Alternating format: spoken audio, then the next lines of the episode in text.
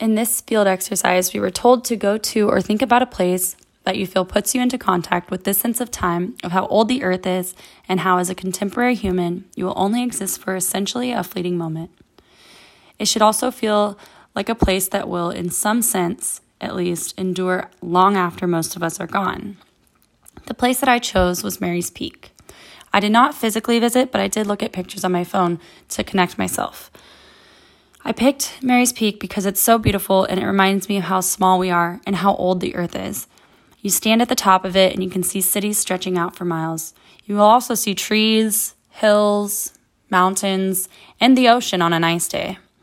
This place prompted me to think in terms of deep time because I would hope that our descendants will have the pleasure of experiencing the peak themselves.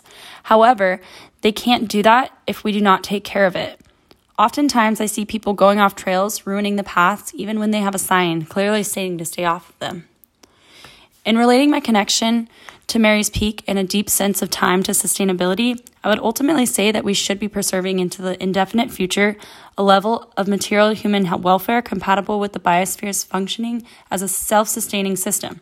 We should be living, that is, with the grain of nature in a certain obvious sense. Mary's Peak is absolutely beautiful, and it's a place I want to sustain. It's the highest peak in the Oregon Coast Range, and it's also known to the native Kalapuya Mary's Peak, called Mary's Peak, Cha Timanui, or the place of spiritual power.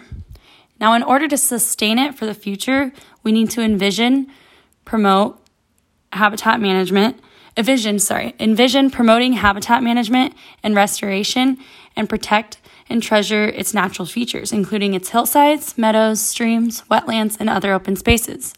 This can happen if we maintain a functional network of the paths and trails to and between these natural areas, a system of informative, interpretive signs on ecological topics along the trails and paths, which they actually do have, helps the community appreciate the value and the role of the natural areas. In conclusion, it's up to us.